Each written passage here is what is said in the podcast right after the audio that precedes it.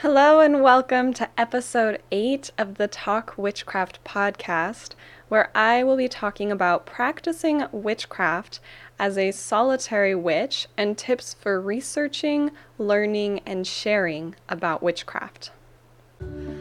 You're listening to Talk Witchcraft, the podcast where we talk about witchcraft as a lifestyle and discover how to merge magic into your daily life. Every week, we'll demystify witchy topics like tarot, astrology, crystals, herbs, and more as you develop your personal brand of magic and create the life of your dreams.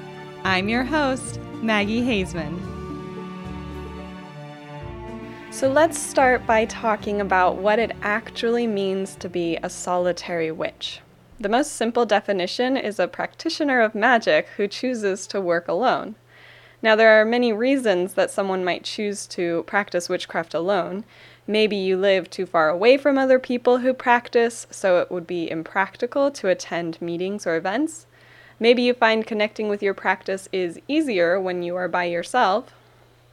Maybe you had an unpleasant experience with another witch in the past or with a coven and you're sick of the drama. Or maybe you've been forced to become solitary due to a global pandemic. So there are many d- benefits to being a solitary witch, but something that makes it kind of challenging is that your magical education is in your own hands. So you are required to plan your own rituals and create your own spells and collect all your own materials. You have to know what information is trustworthy, and you have to be your own motivating force. All of this you do alone. On the other hand, solitary witchcraft can be super rewarding, especially if you have the right foundations. And for this reason, I have collected some tips to help you build that foundation for your solitary practice. So, the first thing that I want you to remember is that even if you are solitary, you aren't alone. So, your work may be alone as a solitary witch, but you as a person and as a witch are not alone. You may find yourself becoming lonely on this solitary path, and I want you to know that this is common among solitary witches.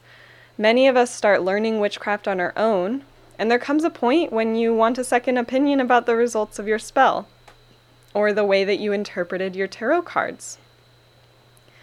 Or you want to discuss witchcraft with others who really get you and know what you're talking about. And I don't mean your cat. Or maybe you want to learn new techniques and methods for manifesting your desires and remove those limiting beliefs and learn about this from people you know and can have discussions with. Unfortunately, it's not always easy to find other people like us who share our interests in magic and herbs and crystals and astrology, the tarot, and other occult topics in fact, it can even be harmful to admit that you are passionate or even curious about witchcraft. Many witches, and I've spent time with thousands, tell me that they have felt judged or excluded at some point simply because they practice witchcraft. Whether by choice or by circumstance, the vast majority of modern witches are isolated and solitary in their craft. But being among like minded individual builds strong bonds with other witches and it gives you the support and encouragement that you need to stay connected with your witchcraft practice on a daily basis. And that's why I created Mumbles Academy and the membership program associated with, or what we affectionately call, the Mumbleship and you are always welcome to join us in this coven of modern witches who are seeking to improve their witchcraft practice and manifesting skills, and to connect more deeply to their intuition in their everyday lives. So, inside the Mumbleship, you have access to, o- to over 25 magic topics and masterclasses, over 50 magical resources, including spells, charts, and worksheets, and a member led discussion forum. And all of this is designed to help you boost your manifesting confidence and connect you with your witchy circle. All you have to do to join us is go to mumblesacademy.com. So you can share yourself, your practice, and what you know with other people here. You can have conversations and discussions about witchcraft topics. And of course, solitary work is very personal, so it's totally valid to keep your work to yourself. Besides, what works for you might not work for other people. But if it does feel right to you and you feel like you can help someone who needs help in a way that you can help them, then you can take that opportunity to share some of your successes and guide them in a way that you can help them because you might actually have something that could help them. The, main point here is that being solitary doesn't mean that you have to be alone. You can find some sort of community, and I hope that you join us in the Mumbleship and join that community. But wherever you are, I hope that you find people that you can share yourself with. Now, another important step to take in your solitary witchcraft practice is to clarify your intention for practicing in the first place. So, ask yourself this question Why am I interested in self initiation and a solitary practice? Now, of course, there is there are hundreds of correct answers to this, and whatever you do answer is the correct answer. This will come to you by examining your own experiences, your own hard work and creativity and persistence and determination and wisdom and intuition. And also remember that whatever you answer today might not be the answer to this question tomorrow. Your answer will probably change and grow as you do. So just check back in with yourself and ask this question again and again so that you don't lose track of your original intent and make sure that you adjust your answer periodically to reflect those changes in yourself. Now, along these lines, you'll also want to document your core beliefs. Once you've written down what you believe about witchcraft and spirituality, the universe we live in, etc., sign it, date it, and place it in your journal, grimoire, or book of shadows, whatever you call your magic book. And it's a really good idea to reevaluate this as well every year. So choose a time each year to re examine it. You might choose to start to re examine this at the start of the witches' year, which is Samhain on October 31st in the Northern Hemisphere. Or maybe the start of the astrological year when the sun moves into Aries on March 21st. Or New Year's Day is a common time to re examine your intentions and set new goals. So that's January 1st. You get to decide whatever feels right to you. And when you do look at this document again, think about what you meant when you wrote it and what you've learned since then about your beliefs, because your mindset might not have changed at all over the year, or you may find that you have taken your practice in a completely new direction. And at that point, you will want to reevaluate whether the direction you're going in is where you want to go, or maybe you need to redirect yourself. So, reevaluate your core beliefs and rewrite and review everything that you believe about witchcraft, your motivations, your beliefs, your values, and your concerns. Everything that goes into your witchcraft practice. Okay, so the next series of tips have to do with the actual research and note taking process. So, first, make sure that you check your information, especially when it comes from the internet the internet is a wonderful place. It gives us this opportunity to learn almost anything with the click of a button. This also means that there is an overwhelming amount of information available to us, and this can be really challenging, especially if you're not sure where to start. So, as you research, you may find contradictory information between two sources. And this often occurs when witches write about magical uses for certain materials based on their experience. So it's okay to ask a writer questions about their choices and why they wrote wh- where they got their information. Many witch bloggers and authors do this work because we love talking about witchcraft and we are more than happy to discuss our choices with you. These discrepancies between texts can also happen because some cultures have different uses for different materials, like herbs or crystals, and some cultures have the same name for different practices or beliefs. So there's nothing inherently wrong with this. It's just something that you might come across. And you also might find that as you go along, some materials or practices work better for you in another setting than how you originally learned it. So, as you're researching and you're going to be doing a lot of reading, make sure that you cross reference the information you find online with at least one other source just as you would with any other research that you would do. Diversify your sources so that you are not following just one teacher or author. Look for sources written by people who belong to the culture the practice or material, etc., comes from. Try to mix in traditional texts with modern witchcraft so that you don't miss out on the origin of the folk traditions. And please don't forget to keep track of your sources. Whether you are sharing information publicly or keeping it private just for yourself, write down the source in your notes.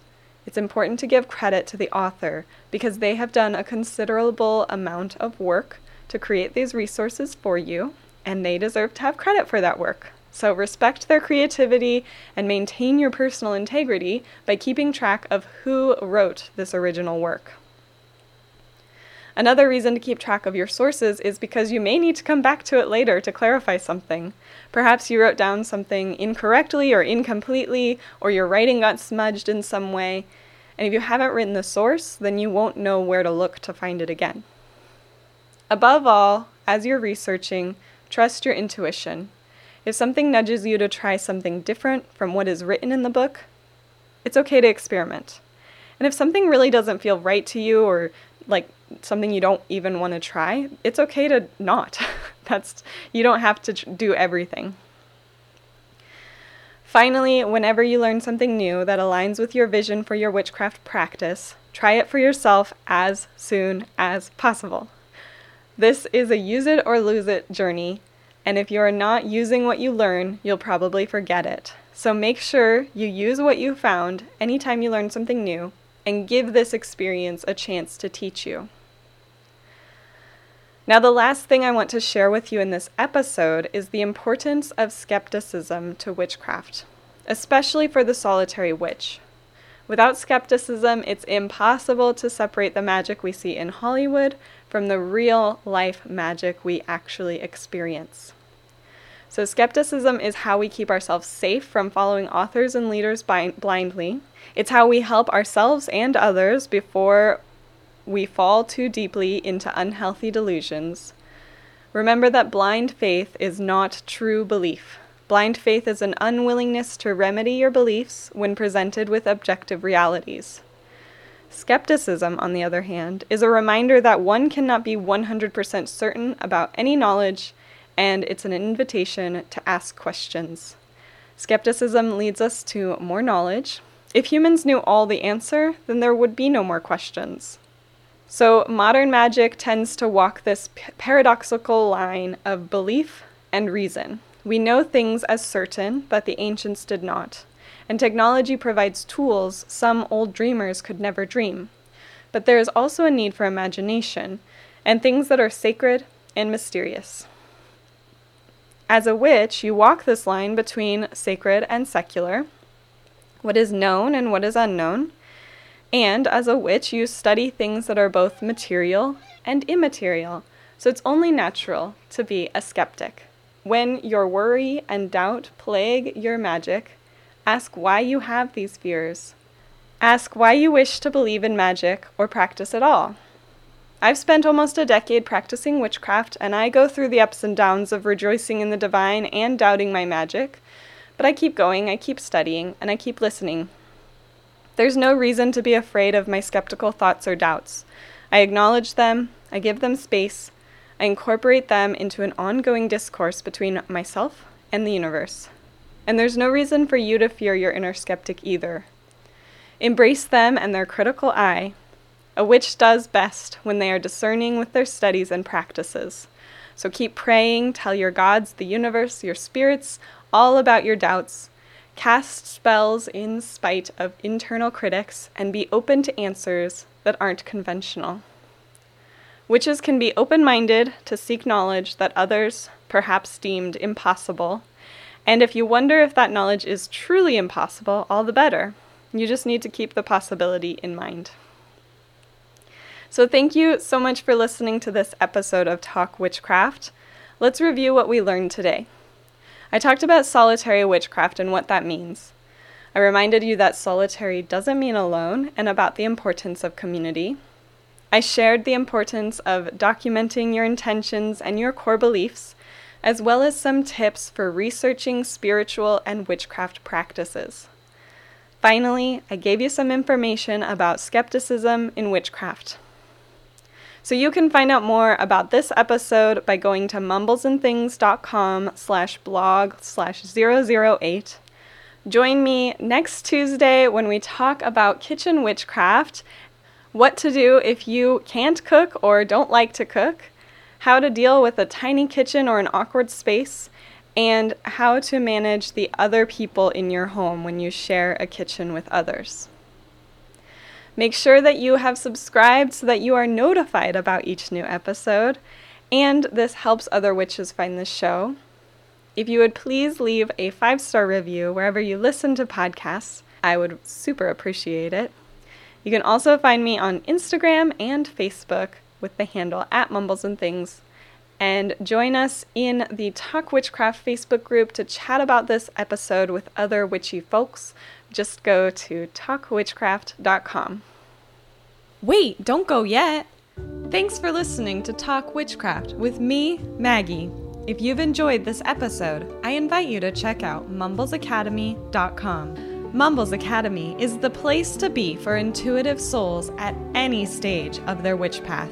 Whether you are a wildling at the very beginning of your witchcraft journey and are looking for a safe learning environment, a creator who is committed to your practice and wants to develop your witchcraft skills even more, or a sage who is full of wisdom already and wants to share what you know with others, Mumbles Academy was designed for you.